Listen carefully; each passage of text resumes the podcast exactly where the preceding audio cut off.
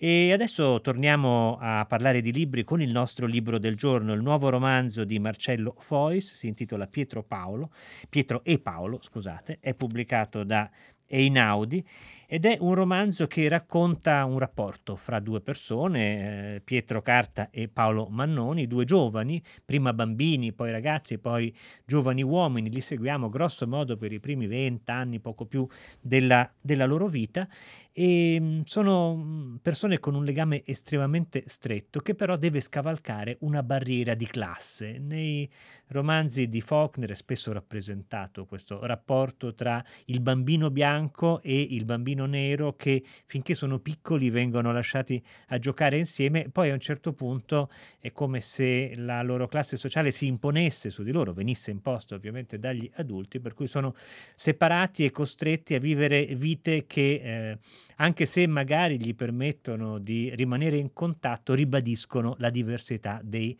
loro ruoli. Ecco, è con noi negli studi di Bologna Marcello Fois. Buon pomeriggio, Fois. Salve, buon pomeriggio. Ecco, ho descritto come funzionano le cose nei romanzi di Faulkner, qui però in fondo Pietro e Paolo vedono ribadita la loro distanza sociale fin dall'infanzia.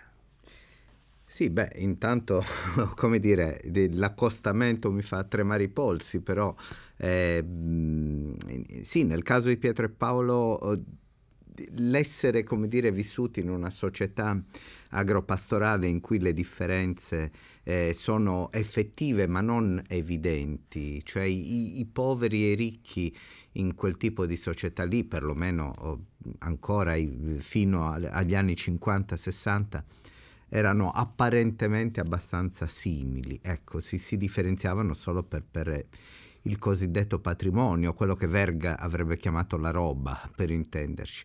Quindi il, la, la, distanza di, di, di classe eh, tra, tra, Pietro e Paolo è, è, mm, è, è sostanzialmente eh, l'idea che, che, Paolo appartiene a una famiglia montante, ecco, da una famiglia che sta passando, diciamo così, dal vecchio regime, dal vecchio sentimento in cui i ricchi erano oh, praticamente uguali ai poveri, se non per il fatto che avevano le greggi, che avevano più robe. Ecco, la, la, famiglia Mannoni, nel momento in cui si sta raccontando questa storia, invece ha, ha cominciato ad avere delle, delle, mh, delle, passioni continentali, tra virgolette, quindi eh, ad, ad amare un certo tipo di borghesia evidente, ostentata, la borghesia del titolo di studio, la borghesia dell'abito buono, della casa, eh, della casa bella e così via. Insomma. Siamo nei primi anni del Novecento perché sia Pietro che Paolo sono nati nel 1899 e la loro giovinezza, infanzia e poi giovinezza si svolge appunto in quei primissimi anni, viene poi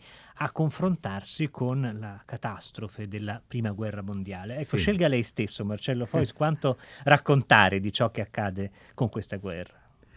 Beh, eh, la guerra, per quanto mi riguarda, la prima guerra mondiale è un po' un'ossessione narrativa, e eh, devo dire. Eh, io, io, la utilizzo quasi come, come sistema poi per, per raccontare eh, sostanzialmente quando, quanto un avvenimento, quanto la grande storia possa, possa in qualche modo schiacciare, eh, schiacciare quella piccola. Ecco, è un po' una specie di, di, eh, di modulo narrativo per me la prima guerra mondiale perché la prima guerra moderna, è la prima guerra contemporanea, è la prima guerra che in qualche modo comincia a riguardare anche i, i cosiddetti, i, la cosiddetta popolazione civile, cioè eh, quelli che ufficialmente la guerra non la stanno facendo. Ecco. Per cui Pietro e Paolo, che sono oh, due ragazzi del 99 e quindi so, fanno parte di quel gruppo di, di, soldati che viene arruolato all'ultimo mom- momento dopo la sconfitta di Caporetto, quando tutto sembra finito, e invece invece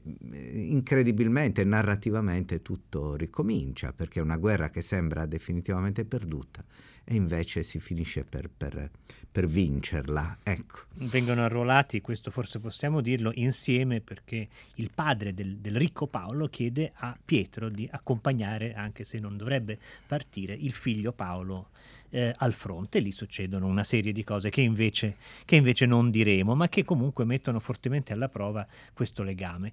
Proviamo adesso a riprendere eh, Pietro e Paolo di Marcello Fois dall'inizio interrogandoci su questo titolo, perché ovviamente si pensa immediatamente evidentemente una coppia di santi che nella cultura eh, cristiana, ma direi anche nel, nella cultura tout court, incarnano due etiche, due psicologie. Sì, e hanno a che fare con questo eh, di fatto. Cioè, li, li, la mia idea da qualche tempo a questa parte è che se si vuole eh, rischiare, diciamo così, un, una letteratura uh, duratura, se si vuole rischiare di, di, di si, si, vuole arrischiare, diciamo, di, di, provare a produrre un classico, con, quindi con tutti i condizionali del caso, perché poi questo tipo di cose le, le definisce il tempo, le definisce la responsabilità, la qualità e quant'altro. Ebbene, eh, se si vuole provare a, a, a intraprendere questa strada, bisogna anche fare i conti con i grandi sistemi che, che ci hanno in qualche modo attraversato. No? Il, il, quindi la, la, cultura cristiana, la cultura cattolica, la Bibbia, le, l'epopea omerica, insomma queste cose che, che sono in qualche modo quella specie di, di risultante che, che, non, che muta meno oh, velocemente rispetto invece a tutto il resto che si può mettere in libri anche straordinari, eh, che però hanno come dire, una, una qualità più, più, oh, più, più mm, più consumistica, più veloce, più attuale e così via. Ecco, per cui Pietro e Paolo sono di fatto loro, sono anche loro, sono anche loro da un punto di vista eh, persino oserei dire eh, artistico, no? nel senso che Pietro, di, di, Pietro noi conosciamo quel meraviglioso uh, affresco che è forse il primo notturno della storia dell'arte in cui viene accompagnato non visto dai soldati fuori dalla, dalla cella. Di Paolo ricordiamo la, le stanze di Raffaello. La, le stanze di Raffaello certo. E, e di, di, di, di, Paolo sì, io do per scontato cose che, che a volte non lo sono però è, è, giusto sì sì proprio quello intendevo. E, e poi di Paolo ricordiamo appunto il, il Caravaggio meraviglioso no? di quel Paolo che, che improvvisamente accecato, cade da cavallo e quant'altro. Ecco, quindi dentro questa invisibilità più cecità ci sono molti dei sistemi che poi fanno girare questa storia. La fede è certezza di cose non viste è, questa è la definizione più nota, è tante altre cose in Pietro e Paolo Marcello Fois, eh, è forse il legame d'amicizia, è tutto ciò che non si può dire, anche questa è una formula che ricorre nel libro, e che non richiede però prove. È una sorta di invito questo romanzo a spingerci al di là del razionalismo? Ma è, è, è, un invito ad usare eh, la letteratura per tutto quello che, che può offrire. Ho, ho l'impressione che eh, eh, ci siamo un po' impigriti da questo punto di vista. Per me il, il, la forma romanzo è meravigliosa proprio perché ha possibilità che altre forme non avrebbero, ha, ha, offre un'autonomia a chi, a chi legge che, che, altre forme non offrono, sono, sono più dittatoriali. Ecco, io, io penso che bisogna provare a, a, a, a, ripensare ad un romanzo, per esempio, polisensoriale. Ho l'impressione che eh, la scrittura si sia spinta eh, sempre di più verso un, un, una condizione vice televisiva sotto certi aspetti. E, invece nei romanzi bisogna poter odorare, toccare, e, sentire il sapore. Ecco, tutto questo tipo di, di, di, di questioni hanno a che fare, secondo me, con una, proprio tecnicamente con l'idea che dentro un romanzo eh, bisogna in qualche modo provare a, a prevedere l'imponderabile, ecco anche. Pensiamo per esempio al tema dell'apparizione, che è molto presente in Pietro e Paolo di Marcello Fois. Si parla delle apparizioni di Fatima, ci sono apparizioni che vengono laicamente dissacrate, però gli stessi protagonisti della storia a volte sembrano apparire ad altri personaggi. Sì. Pietro a un certo punto si comporta più o meno come Cristo, e quasi pronunciando le, le, sue stesse parole, come se la forma dell'apparizione fosse qualcosa che, che, dobbiamo mettere in gioco perché appartiene alla nostra cultura. Quello che vorrei chiederle, Marcello Foise, questo dà a, a Pietro e Paolo un po' le forme della, della leggenda popolare o dell'oratorio o della sacra rappresentazione. Non c'è il pericolo che la psicologia del personaggio, come dire, scompaia di fronte a questo ricco assolutamente cattivo, questo povero assolutamente buono?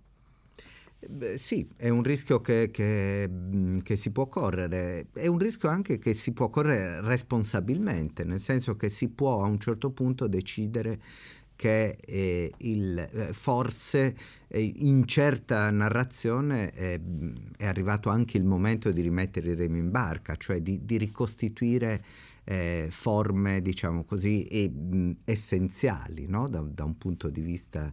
Pietro e Paolo è veramente un, una, un esercizio su, su, sul topos o sull'archetipo, oserei dire. Perché? Perché credo che non ci sia niente di più uh, di più raccontato e detto della storia dei due amici di classi sociali diverse che poi debbono avere a che fare con la storia che li circonda e che poi debbono in qualche modo ritrovarsi diversi da come sono partiti e, e quant'altro. Ecco, oh, io penso che se, se noi ci, ci consoliamo di, di, di, questo ordinario, poi magari si può rischiare di, di apportarci un minimo di straordinario. Ecco, il, il contrario mi sembra un po' meno, meno abitabile in questo momento. Le citava il topos, la forza delle immagini. Questo mi sembra un romanzo fortemente visivo. C'è tutta una parte sua del linguaggio, poi dopo vorrei parlarne, ma ehm, per esempio c'è una Lucia barra Santa Lucia che è una donna che è presente nel rapporto tra Pietro e Paolo, c'è appunto il tema dell'apparizione, il tema del miracolo, eh, il visivo, in che modo lei ha sentito che stava entrando sui fogli che lei ricopriva invece di lettere? Sono oh, un, un pittore mancato, in veri- verità, e questa è la realtà vera credo che eh, io abbia, come dire, mi, mi, sia così profondamente impegnato nella scrittura perché, perché volevo essere eh, follemente un pittore, perché adoro follemente la pittura, proprio come, come, come esercizio addirittura fisico. Ecco, non sono riuscito ad essere il pittore che avrei voluto essere e quindi eh, come dire un pezzo di questa, di questa energia si infila sempre nel, nel, nel, nel punto di vista uh, con cui io costruisco i miei romanzi. Ecco. Non credo aver mai scritto niente in vita mia dove non fosse contenuto almeno un, un piccolo quadro, anche in maniera periferica, quindi eh, sì, è molto, è molto giusto quello che lei dice. Qui i quadri hanno una grande rilevanza non solo nei riferimenti appunto al visivo, all'occhio, ma anche nelle, nelle descrizioni. C'è un filo conduttore che attraversa tutto Pietro e Paolo di Marcello Fois, che è una camminata, un, un breve viaggio a piedi compiuto da Pietro e in questo viaggio, come seguendo quasi delle stazioni della croce, vediamo tanti momenti eh, che sono descritti con una grandissima attenzione naturalistica con un linguaggio molto poetico. Faccio una parentesi perché non abbiamo ancora avuto occasione di citarlo oggi, ma c'è un bellissimo festival letterario dedicato alla poesia, il Poesia Festival a Modena e sì. dintorni, è già iniziato il 16 settembre, prosegue fino al 22, quindi intanto vorrei ricordarlo a tutti coloro che, che ci seguono. Ma tornando adesso a Pietro e Paolo, ecco questa, questa attenzione al paesaggio, vogliamo dirne qualcosa? Ma io sono, mm, come dire, eh, sono veramente con Boccaccio da questo punto di vista. No, Boccaccio asseriva che un grande scrittore si riconosce dalla capacità che ha di raccontare l'ambiente, la, l'ambito, no? perché dice lo spirito umano è, è, è, è meno, mm, meno è, più prevedibile di quanto invece possa essere uh, la natura, quanto possa essere le sfumature immense che la natura possono. E quindi lui diceva, ecco, raccontare un grande, un grande eh, uomo di penna è quello che sa raccontare le foglie, che sa raccontare il vento, eh, che sa raccontare le modulazioni dei campi di grano e così via. Credo che Whitman la pensasse abbastanza al, allo stesso modo e, e, mm, e, quindi per me il paesaggio è veramente un, un, un, un sistema che raccoglie le storie de, de, degli umani. Ecco, io non riesco veramente a non concepire una storia senza il, il paesaggio che la, che la circonda, che, che la mh, abbraccia. È interessante che poi questo, questo paesaggio eh, sul piano della scrittura quasi si sdoppia, perché ci sono per esempio gli animali che hanno due nomi, uno sardo e uno italiano, sì, sì, eh, sì, sì. eh, la Mariane che è la volpe, e, Sì. e però c'è anche una grande attenzione al, al linguaggio delle piante che Sì. lei raccoglie con estrema specificità, così come in generale la sua scrittura in realtà non fa molte concessioni al sardo, è fortemente affondata nella lingua italiana. Sono, come dire, un italiano di, di prima generazione, nasco sardo parlante e quindi mh, ho, ho- ho conquistato l'italiano in maniera piuttosto, piuttosto polemica, ecco perché di fatto io ho sempre in mente eh, il Vikram Chandra, eh, che, che è uno scrittore, un meraviglioso scrittore indiano, no? che, che, mh, preferisce scrivere in inglese che in hindi e, e puntualmente riceve delle critiche, dicono ma perché scrivi in hindi e non in inglese? Cioè perché scrivi in inglese e non in hindi? La tua lingua madre è l'indi e lui dice perché eh, l'inglese è costato tantissimo ai genitori e ai miei genitori e adesso è mio. Ecco, quindi io penso un po' la stessa cosa, cioè l'italiano mi permette di, di parlare con moltissime altre persone, eh, l'abbiamo pagato caro l'italiano, noi sardi, e in tutti i sensi, in tutti i sensi, e, e quindi adesso è anche un po' mio, o, anzi è più mio che, che d'altri sotto certi aspetti. E, e questo non significa che io per esempio non, non sia invece un totale sostenitore del- del- dell'idea che i sardi quando eh, possono e anzi il più possibile debbano essere bilingui perché due lingue insomma danno più possibilità di una sola. Abbiamo parlato poco fa di animali, che differenza c'è fra animali e bestie? Gli animali, i- i- le bestie sarebbero gli animali senza l'anima, che è, è buffo, e, gli animali sarebbero gli uomini, eh, cioè gli gli uomini senza l'anima. Quindi sono gradi di, di mancanza dell'anima probabilmente, eh, o perlomeno così. Eh, così in maniera, in maniera ah, mh, avventurosa e leggendaria ce, ce lo spiegavano quando, quando eravamo ragazzi. Però, Però, la, la mancanza d'anima sembra rendere potenti, perché per esempio quel nome Ah, della sì. volpe Mariane è chiaramente un eufemismo apotropaico per nominare, senza nominarlo, un essere veramente pericoloso, minaccioso. Assolutamente, perché il- la bestia appunto è, un, è un essere che non ha mh, sensi di colpa, che non ha atti critici, che non si preoccupa assolutamente del peso delle sue azioni. E l'animale è, è addomesticabile e, e- e l'uomo ufficialmente invece dovrebbe essere responsabile. Pensi un po' quanta confusione sotto il cielo. Oh, non, eh, non corrisponde quasi, quasi nulla ormai tutta questa, questa meravigliosa scalarità che ci eravamo dati, però eh, lì sulla volpe, eh, la volpe mi piaceva molto intanto perché in sardo, appunto in sardo nuorese, una delle accezioni delle volpi è Mariane.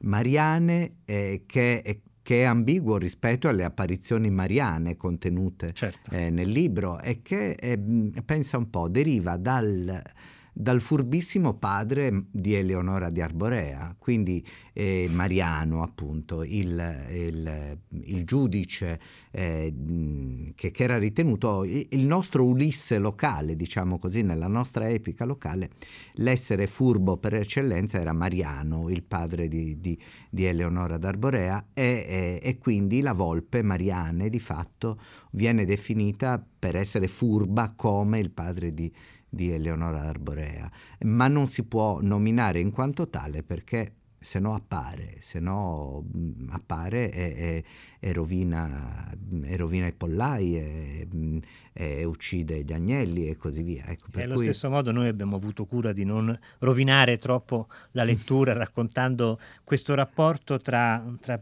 Paolo e Pietro che a un certo punto viene definito il suo verbo servile, sì. è il servo che eh, aiuta appunto Paolo nella sua vita quotidiana, lo aiuta anche al fronte con esiti eh, inattesi eh, che veramente si rivelano solamente nell'ultima pagina di questo Pietro e Paolo di Marcello Fois. Siamo insomma nella zona di Ivan Illich, però alla fine succede qualcosa di molto diverso da quello che accade a Ivan Illich. Eh sì. Grazie a Marcello Fois per essere stato grazie con noi. Grazie a voi, grazie davvero.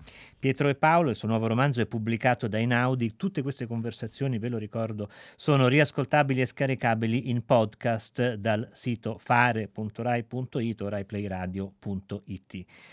Ora è il momento dei saluti, ma prima di salutarvi vi ricordo Pordenone Legge. Noi saremo a Pordenone per seguire questo grande festival culturale e non solo Fahrenheit, ma anche Pantheon e Hollywood Party nel corso di questi giorni, eh, quindi in particolare per quanto riguarda Fahrenheit tre puntate speciali, domani, sabato e domenica. Ora la linea passa a 6 gradi con Luca Damiani. Un saluto da Tommaso Gertosio in conduzione, da Susanna Tartaro, curatrice di Fahrenheit, da Luciano Luciano Panici alla console tecnica, prima di lui Alessandro Davac e sempre alla regia Benedetta Annibali. Oggi hanno lavorato nella nostra redazione Carlo D'Amicis, Michele De Mieri, Laura Marinelli, Clementina Palladini, Daniela Pirasto e Laura Zanacchi.